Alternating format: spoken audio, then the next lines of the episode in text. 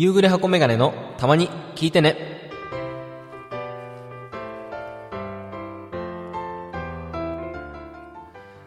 皆さん、こんにちは。夕暮れ箱メガネと申します。この番組では、私、夕暮れ箱メガネの日常や興味がある話題をお送りします。素人による、カミカミ、グダグダ音声コンテンツでございます。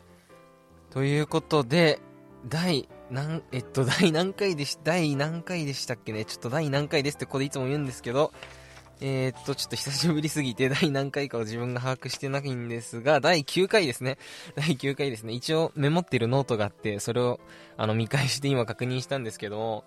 あの前回第8回を更新したのが、まあ、去年の2020年の11月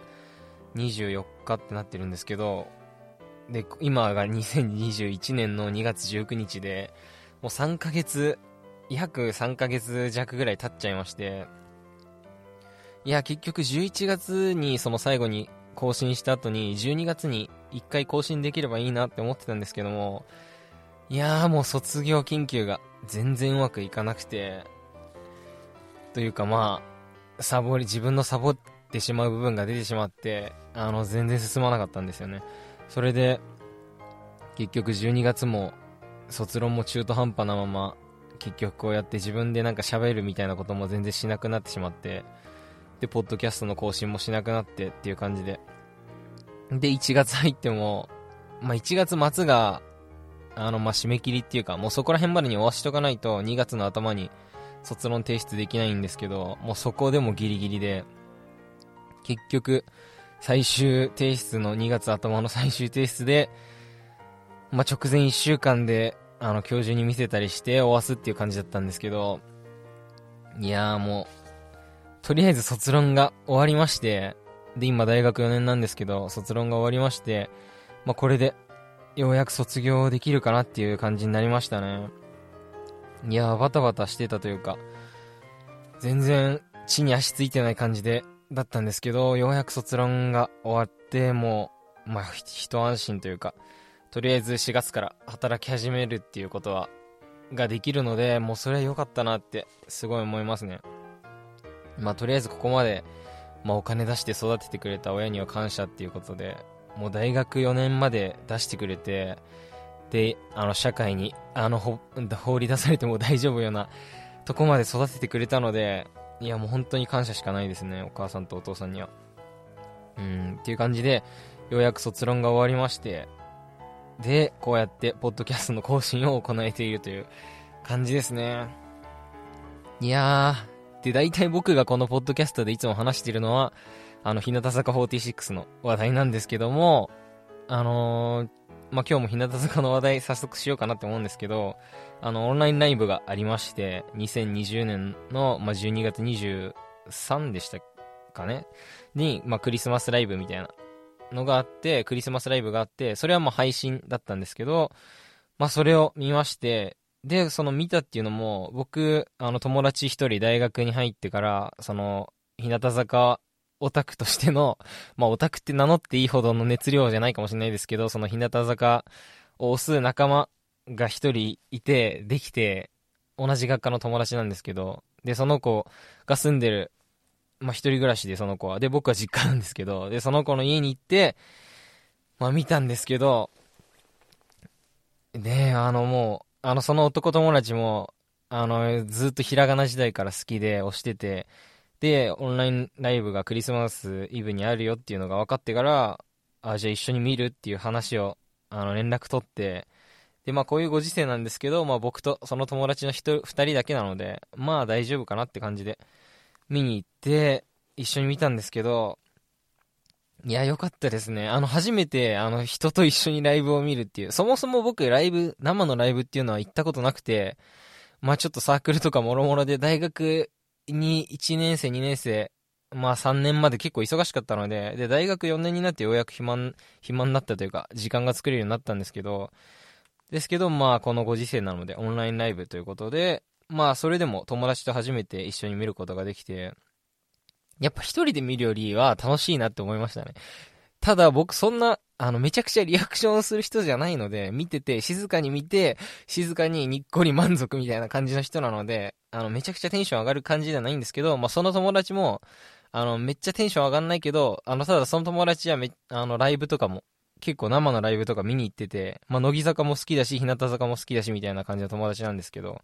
で、ペンライトとか持ってて、おやっぱガチ勢は違うなって思ったりして、で、ペンライト2個持ってたので、まあ、1本借りて僕もペンライトをた時々振るみたいな感じで、なんか十分に乗り切れてないオタクみたいな なんかその友達とのコントラストがありましたけど、そのオンラインライブを見てる時も。ただまあね、まあ、うちに秘めてる熱量は僕も、いや、一緒のつもりというか、あるつもりなので、まあ、それで見てたんですけど、なんかそのライブ全体の構成はやっぱり面白かったですね、ストーリー仕立てで。で、まあ、ホテル王を、を倒すというか ホテル王、ホテル王を改心させるみたいな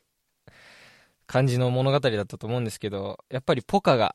まあこれはもう皆さん見た、見た人ならわかると思うんですけど、若林さん、まあ、若林さんとか言わない方がいいかもしれないですけど、まあ、ポカが出てきて、今後ポカの活躍がちょっと僕は気になるんですよね。やっぱ役割、どんな役割で、まあ、しばらくオンライン配信とかでのライブかと思うんですけど、まあ、ポカがどうやった役割を演じていくのかっていうことと、あとはポカの相方が、あの、いるんですけど、その人がいつ登場するのかっていうのがちょっと僕は気になってて、ポカの相方は、あの、ホテル王で登場するのかなっていう、最後のオチというか、最後の部分でホテル王として登場するのかなって思ってライブ見始めたんですけど、ただポカの相方出てこなかったのでいや、どこでポカの相方が出てくるのかななんて、そこの興味も、の期待もちょっとあったりして、これからのライブの演出も楽しみだなっていう感じですね。で、まあメンバーのは、ひなのがめちゃくちゃ大活躍してたなっていうクリスマスライブは。うん、期待されてる感が。やっぱ何でもこなしちゃうから、あのひなのワールドにぐっと引き寄せることができちゃうので、だからまあいろいろあの、キーポジションというか、あの、演出的にも、いいやつ風の悪いやつ的な感じで、まあ、悪魔役っていうか、紅白魔役的な感じだったと思うんですけど、うん、ひなのワールド全開だったなっていうのがありますね。で、3期生の新3期生というか、ひなのの後に入ってきた、まあ、パルヨとミクニンと、あと森本の3人も、まあ、あの、初めて本格的なライブだったのかなって思うんですけど、あの、いい感じでというか、まあ、全曲はさすがに参加できないですけど、あの、ひなのに混じって、ひなのと一緒に、まあ、3期生のこの夏をジャムにしようとかも歌ってましたし、まあ、徐々に慣れていって、まあ、アイドルらしいというか、どんどんアイドルとして成長していってくれるのかななんて思うんですけど、うん、っていう感じで、クリスマスライブもすごい楽しめましたね。で、その後のアルバムの特典のライブが1月の末にあって、もうこれめちゃくちゃ卒論で忙しい中、あの見たんですけど、そこは時間作って見たんですけど、これは僕弟と見て、あのアルバムの配信の特典のライブ配信は弟と見たんですけど、あの、まあ、その演出みたいなのはやっぱり時間がミニライブなのでなかったんですけど、新曲いろいろ披露してくれて、僕一番好きな曲が、あの、どうして雨だと言ったんだろうっていう、カトシとキョンコとミーパンのユニット曲なんですけど、あの曲がめちゃくちゃ好きで、あのー、昭和歌謡っぽいというか、ちょっと懐かしい感じだけど、まあ、かっこいいというかクールな感じで、もうあの曲は本当に好きなんですよね。日向坂に収録されてる、あのアルバムの日向坂に収録されてる曲でも、もう一番好きな曲で、それが聴けたのでもう良かったですね。やっぱ、あのライブパフォーマンスというか、めちゃくちゃかっこいいですよね。曲調も相まって、うん、なんか、強い、強いというか S っぽい感じというか、まあ、僕が、ちょっとそういうソフト M っぽい、あの、こんなこと言ってもしょうがないですけど、ソフト M っぽい部分があるからかわかんないですけど、ああいうなんか、うん、S っぽい感じの、ちょっと S、語彙力少なくて申し訳ないですけど、あの S っぽい感じの、あの曲っていうか、雰囲気の、あのー、曲はいいですね、本当に。だからもうどうして雨だと言ったんだろう聞けたので僕はもう満足ですね。で、弟は初めてあのオンラインライブも、弟もあの僕のもう完全なる僕の影響で日向坂推しになってるんですけど、あのー、は、生のライブは弟も行ったことなくて、で、配信ライブはその時初めて見たんですけど、弟もあの、良かったって言ってて、やっぱりライブいいな、みたいなこと言ってたんで、まあ一緒に見れてよかったなって思いますね。で、クリスマスライブも、この配信ライブもそうなんですけど、その一人分のチケットというか、まあちょっとせこい言い方になっちゃいますけど、その誰か一人が持ってれば、あの、視聴する権利を持ってれば、あの、二人でも三人でも見れるっていうのが、なんかいいところなのかなって思いましたね。それはまあ、このご時世になって初めてオンラインライブっていうのができて、なんか実現できたことというか、まあやっぱりどうしても学生だとめちゃくちゃ大金つぎ込むっていうのが難しい人もいると思うので、そういう人にとっては本来の友達二人で見れば本来の半分の値段で見れたりするっていう、まあメリットあるので、まあその点はすごいいいななんて、個人的には嬉しいポイントなんですけど、まあ本当ならね、お金落としてあげるのが 一番いい、あの、主張の仕方だと思うんですけど、まあそうやって、あの、複数で見るときは、ちょっと割安になるっていうのがオンラインライブのいいところなのかなっていうのも気づいたりはありましたね。はい、っていう感じで、まあちょっと話すことも、なかなかずっと、あの、日向坂の、のライブとかもちょくちょく見たりはしてたんですけど、まあ11月、去年あたりからもう卒論で、もう疲れ切ってしまったというか、もうなんかダラダラやってると余計に疲れちゃうんですよね。なんか研究とか勉強って。そういうのも相まって。まあとりあえず人と一段落したはいいもののっていう感じなんですけど、うん、なんか、うーん、毎日が難しいんですよね、過ごし方というか。どこを充実させて、どこを削って、らら、どこを削ったら、なんかいい生活ができるというか、いい日々を送れるのかなっていうのを模索中なんですけど、まあそれでも僕の日々に彩りを加えてくれているというか、日々を輝かせてくれる、その日向坂はもう僕にとって外せないコンテンツなんだなっていうのはもう、もうすんごい感じましたね。卒論が終わって改めて。忙しい卒論やってる中でも、日向坂を追ってたっていうのはあるので、で、もちろん、やっぱ僕が一番好きなのは日向坂の冠番組の日向坂で会いましょうなので、もうそういうのも毎週欠かさず見てましたし、うん、そういう意味で、まあ楽しく過ごせた期間だなっていうのは思いますね。ただこのポッドキャスト更新できなかったのがちょっと心残りですけど、ただまあ今後も、また1ヶ月に1回とか働き始めたら忙しくなってしまうし、っていう感じですね。来月も更新できるかわかんないんですけど、まあ久しぶりにこうやって話せて、ライブの感想とかも、まあ雑ですけど、言えたのでよかったななんて思いますね。っていう感じで、いつもこの後ジングル流してブログ紹介のコーナーやってるんですけど、今週もそんな感じで進めて、今週もというか、今回もそんな感じでお送りしていきたいと思います。よろしくお願いします。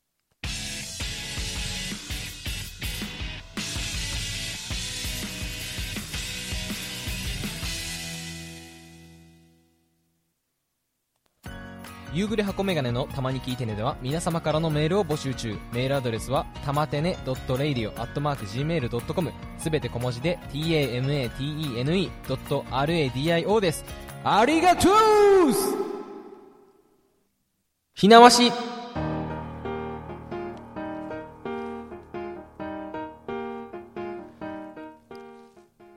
このコーナーでは私、夕暮れ箱メガネが応援しているアイドル、アイドル、日向坂46の活躍を振り返っていきます。ということで、今回も前回に引き続きというか、まあ、前回3ヶ月以上前ですけど、まあ、3ヶ月前ですけど、前回に引き続きブログ紹介、日向坂46のブログ紹介をしていこうと思うんですけど、まあ、前回は浜岸しおりさんまであの紹介しまして、まあ、アイウェイオ順というか、1期生、2期生、3期生っていう感じでアイウェイオ順なんですけど、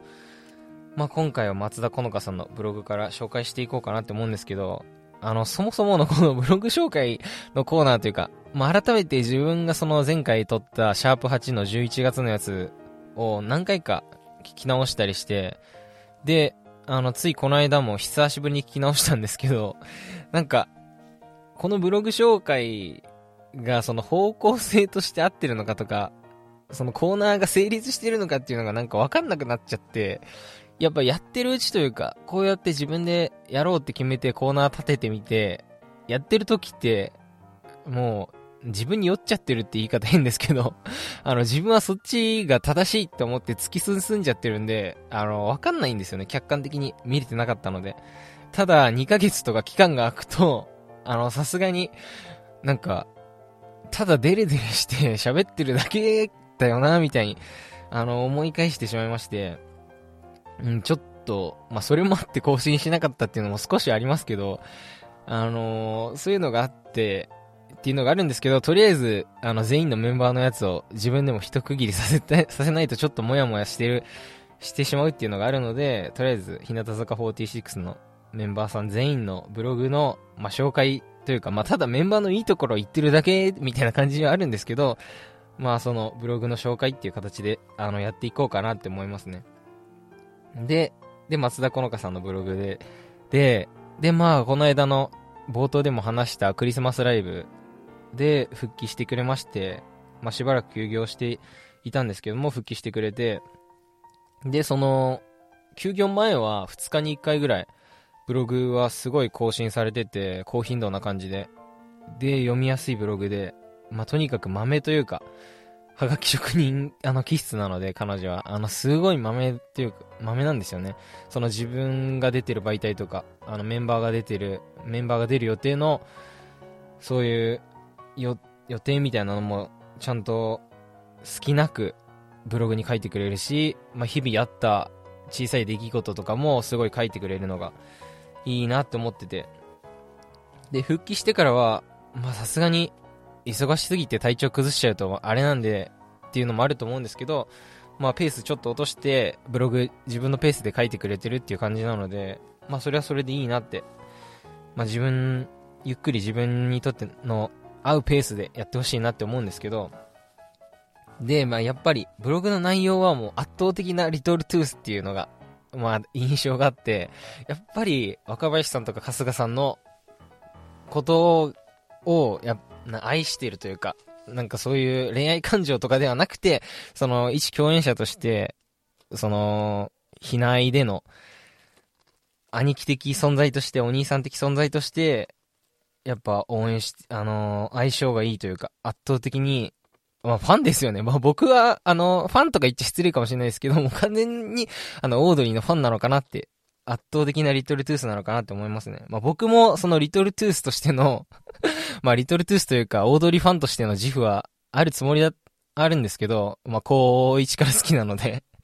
高1から好きで、まあ僕個人の話をちょっとここですると、高1から好きで、高1、高2、高3まで好きで、で、大学1年に入ってから、あの、あんま聞かなかったんですけど、あの、ラジオとかも、だ、1年間離れたんですけど、その2018年、僕が大学2年生の頃から、そのひらがなけやきっていう、まあ、その頃名前知りませんでしたけど、な、どうやらアイドルとバラエティをやってるらしいっていうのを、あの、小耳に挟んで、で、そっから2018年から見るようになって、またちょっとオードリー熱が出て、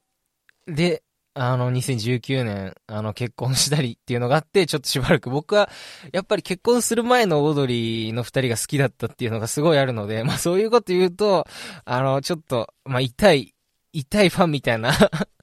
あの、雰囲気出ちゃいますけど、やっぱり結婚する前の、あの、ギラギラした感じの二人がすごい好きだったっていうのはあるんですけど、まあそっからちょっとまた離れて、日向坂に今はがっつりっていう感じなんですけど。まあ、そんなリトルトゥース熱がある僕ですけど、やっぱそれを超えるくらいの、まあもう共演しちゃってるのね、圧倒的に超えちゃってるっていうのあるんですけど、まあリトルトゥースなのかなっていう。そしてまあ、ラジオの師匠でもある まあ師匠って言っていいか、まあ、ただ、ただ本人たちがそう言ってるんで、ラジオの師匠でもある里光さんへの愛とかもすごい感じられるブログで、まあ、とにかく読んでて共感できるというか、まあ、僕もオードリーも好きだし、里見さんのことも好きだし っていうのがあるので、すごい読んでて感情移入しちゃう部分もあるし、その休業中の入院してる時のプレゼントもらった報告のブログとか、もう僕も同じ気持ちで嬉しくなれるっていうか、いうのがあって、まあそういうところがありますね。で、ちょっとした話っていうのも、あの、面白いのすごい書いてくれて、あのブログ、あの携帯の容量がパンパンで、あのブログが吹っ飛んじゃう。一度保存したブログが吹っ飛んじゃうみたいなことも あの小話みたいなのも書いてくれるし、で、最近もそのベミムホがドッキリにかかるっていう番組があったみたいなんですけど、まあ僕はちょっと見てないんですけど、その時も、まあ、勝手にというか、そんな予定はなかったけど、自分も気づかずにドッキリにかかっちゃってたっていうことも書いてくれたりしてて、そういうところも、そういうなんかちょっとした話もやっぱ書いてくれるっていうのが、さすがもう構成作家向きの感じなのかなって、もう構成作家の何たるか僕は知りませんけど なのかなってすごいあの思いましたね。で、まあ自撮りももちろん、まあ可愛いですし、もうこんなこと言うのすごい野暮なんですけど、もうそれを分かった上でも言いますけど、まあもちろんアイドルなんで、そういう自撮りとかも僕はすごい好きなので、そういうのをちゃんと載せてくれるというか、まあちゃんとって言ったら変ですけど、こまめに載せてくれるっていうのがいいなって思いますね。うん、だから圧倒的なリトルトゥース兼アイドル のブログを読んでるっていう感じで、まあ僕は結構楽しいなって思ってますね。で、次が宮田真奈さんのブログで、まあ彼女も休業中で、ちょっとまだ復帰してないと思うんですけど、あの、休業中で、まあやっぱ大学生としても忙しいですからね。まあ僕卒論やって単位取って卒論やってっていうのをやってる身なのですごいわかるんですけど、あのぶっちゃけ、あのサークルとか、そういう自由に活動できる緩いものとは両立できるかもしれないですけど、やっぱりアイドルって普通のお仕事なので、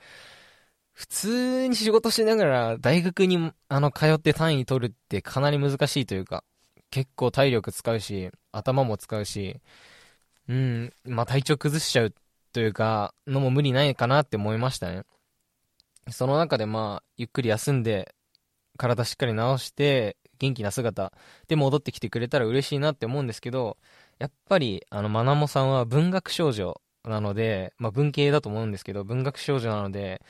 やっぱそっちに造形が深いっていうか、のがわかる、伝わってくるブログだなって思いますね。やっぱテレビ用のあざあざとさとかとはまた違った、あの、宮田プロとはまた違った一面がブログでは見れるので、僕はすごい、あの、いいなって思ってて、で、僕自身もすごい読書好きで、まあ好きでと言ったらちょっと違うかもしれないですけど、その勉強から逃げるように読書をしてたっていう時期があって、まあ特に高校生の時なんですけど、高校3年間本当に僕勉強が大嫌いで、もう授業、とにかく座ったら眠くなっちゃうんですよ。だからその、先生が来て、教えてる時にこっそり小説読んでたりみたいなこともあって、で、一回、二回ぐらいバレてあの募集されたこともあるんですけど そういうんなことしてたので、やっぱもうその眠くなっちゃうのをどうしても解消するために、もう自分が興味あることをやるしかなくて、で、さすがにあのスマホ堂々といじれないので、隠れてもいじるの難しいんですけど、スマホいじったりはできないので、だったらまあ小説とか本読んでれば、まあ勉強してる風は予想、装えることができるので、まあとにかくそれもあって、もうとにかく本読みまくってたんですよね。高2、高3。特に高2、高3なんですけど。で、その学年で、あの本一番読んだ人にもらえる、図書カードもらえるんですけど、1000円分くらいの。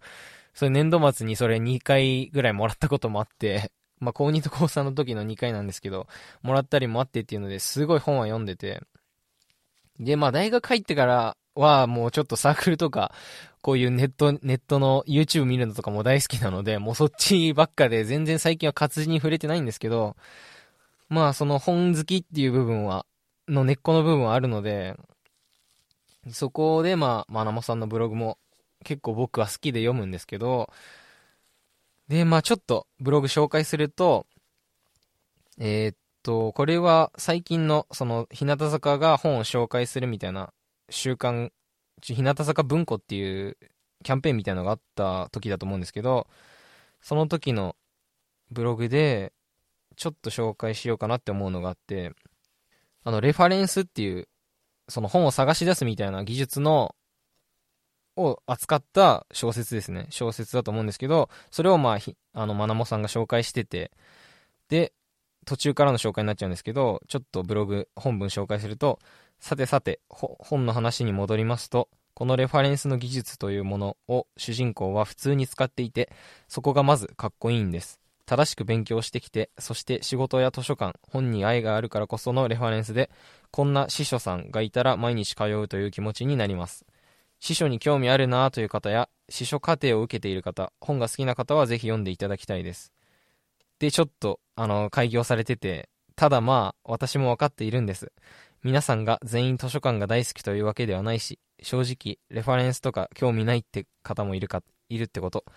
認めたくないですが、図書館ってそんな毎日のように通う場所ではないですし、本の背表紙を見ているだけで丸一日過ごせる人が少数派だってことも。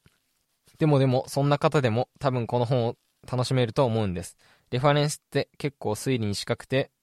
利用者さんもわからないモヤモヤした正解を探していく行為なんです。つまりミステリーにおける探偵を司書さん、依頼人が利用者さん、そして見つけ見つけ出すべき、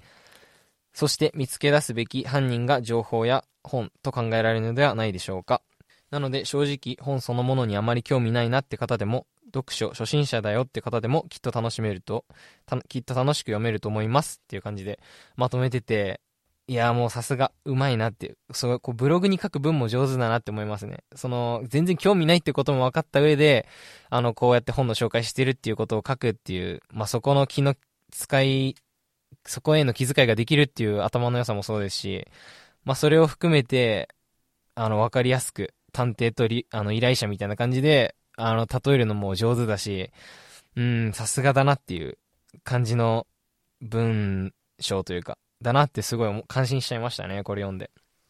なので、まあその、いろいろ本の感想とかも頼まれてちょくちょく書いてる、お仕事として書いてるみたいなんですけど、もうそっちへの、そっちの才能がやっぱあると思うので、やっぱ自分の好きなことを仕事に活かせるっていうのがもうすんごい一番いいことだと思うんですよね。まあなかなか難しいと思うんですけど、夢の、夢を仕事にするとか、自分が好きなことを仕事にするっていうことは難しいんですけど、まあそれができる人っていう感じはあるので、その文学とか小説好きっていうところを、あの仕事に生かしてこれからも頑張ってほしいななんて思いますね。で、最後は、まあ本日の最後はベミホ。で、まあ、彼女はすごい、やっぱりいろんな方面への、あのー、興味というか、まあ特にエンタメだと思うんですけど、あの、すごい、うん、な、何でも知ってるなっていうか、なん、そのエンタメへの興味がすごいなって、エンタメ全般への興味がすごいなって感心しちゃうんですけど、やっぱそれも相まってドラマとかも、あの、2021年になってからドラマとかも出てますし、そのバラエティ番組もそうだし、クイズ番組とかも出てるし、で、まあラジオもやるし、で、っていう感じで、すごいなって感心しますね。音楽とかも、あの自分が好きなバンドとかのことも書いてくれるし、で、映画もおすすめの映画とかも書いてくれるしっていう感じで、そういうエンタメ全般のなんでしょうね、知識というか、興味関心があるっていうのが、まあ彼女の器用なところというか、そういうのを全部好きなものとしてちゃんと表現して発信できるっていうのが、すごい、すごいとこだなって思いますね。やっぱり、まあリーダー気質というか、すごいまとめるのが上手というか、まあ本当に器用って言葉でしか表せない自分が情けないですけど、本当に器用で、本当に何でもこなしちゃう感じなのかなっていうのはブログ読んでて思いますね。で、なんか意識高いって言ったら変ですけど、なんかアイドルとしての、まあプロの意識というか、がすごい高い人だなって思ってて、うん、まあ2期生の中でも、まあ日向坂の中でも、そういうアイドルとしての、と、まあ自分の興味とっていうのところの、なんかバランスというか、そこをうまく組み合わせて発信していくっていうのがすごい上手で、まあ、それが最最終的にというか結果として、まあ、仕事にも繋がってってるのが、まあ、すごいなって思うし、まあ、アイドルとしての正解って言ったら変ですけど、まあ、目指す姿というか、が、まあ、ベミホなのかなって、すごい思いますね。で、また、ブログちょっと、せっかくのブログの紹介のコーナーのなので、まあ、ブログをちょっと紹介すると、まあ、これ、2021年1月に入って、自分の目標を書いてるところなんですけど、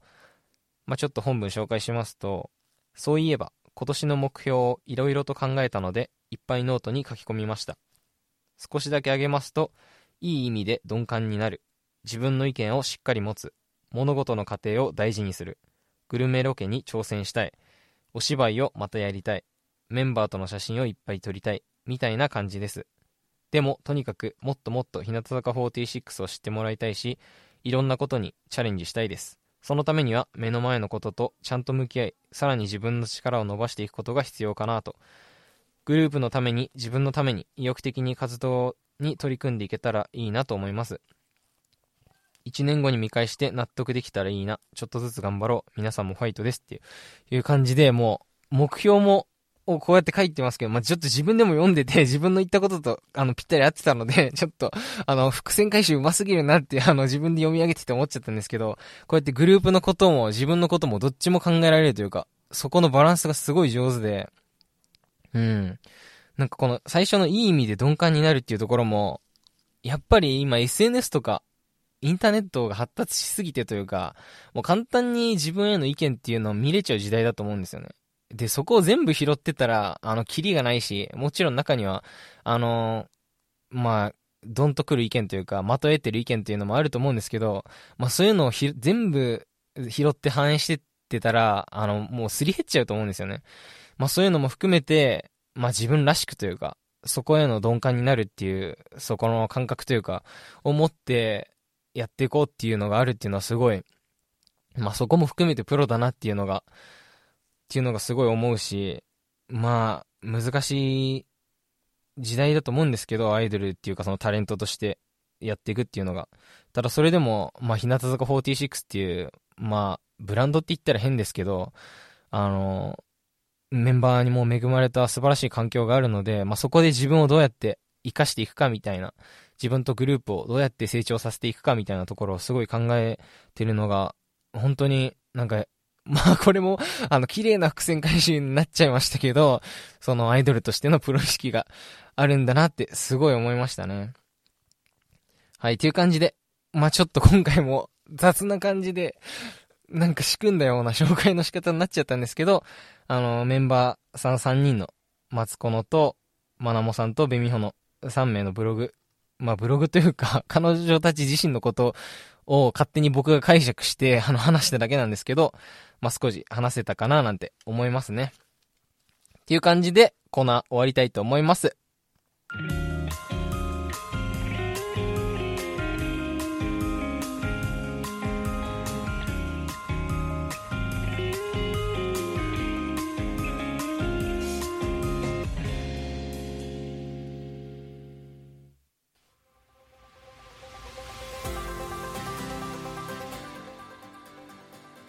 はい、エンディングです、今回も。いやー、ちょっと、どうでしたかね 話してて、あの、自分で今ちょっと振り返ってるんですけど、あの、まだ聞いてはいないんですけど、その何分割かにして、あの、この音源撮ってて、で、その分割したジングルごとに区切って分割してるんですけど、その音源まだ聞き直せてないんですけど、もうかなり、あの、噛み倒してたし かなり詰まってたし、もう噛むとかっていうのはもう気にしちゃダメなぐらい噛んじゃってるんで、もう振り返りのしようがないんですけど、振り返してもしょうがないんですけど、まあそこそこに噛んでたし、で言葉詰まっちゃって、やっぱ語彙力というか、あの全然話さないと、もう基本的に僕家族としか今話さないんですけど、実家だし、全然出歩かないので、家族としか喋んないんですけど、もうそうすると語彙力も低下するというか、あまりに言葉を使わなすぎて、基本的なあの会話と返事ぐらいしかしなくなっちゃってるっていうのもあるんですけど、基本的にやっぱお母さんが喋るので、まあ前も言ったかもしれないですけど、母親がすごい喋るので、それの聞き役に徹してるとなかなか自分から、あの自分の思った興味とか話すことあんまりなくなっちゃってるので、まあそれも良くない気はしますけど、まあそういうのもあって、ちょっと言葉に詰まったり、語彙力が圧倒的に低くなったりしてしまうんですけど、まあそこも含めて、まあ久々に、久しぶりに話せて楽しかったななんて 思いますね。で、まあ、次回更新いつするのかみたいなこといつもあのエンディングで話すんですけど、まあ、それもなかなか、うーん、まあ、正直、あの、卒業1、1ヶ月後ぐらいに卒業式、まあ、多分オンラインというかやんないかもしれないんですけど、卒業式縮小版としてもしかしたらあるかもしれないんですけど、まあ、その時期になったらまた更新できたらいいなっていう、もう週1から、あの、月1まで、あの、低くしてんですけど、目標まあ、それでも更新できていないので、まあ、更新できたらいいななんて思います。という感じで、お付き合いいただきありがとうございました。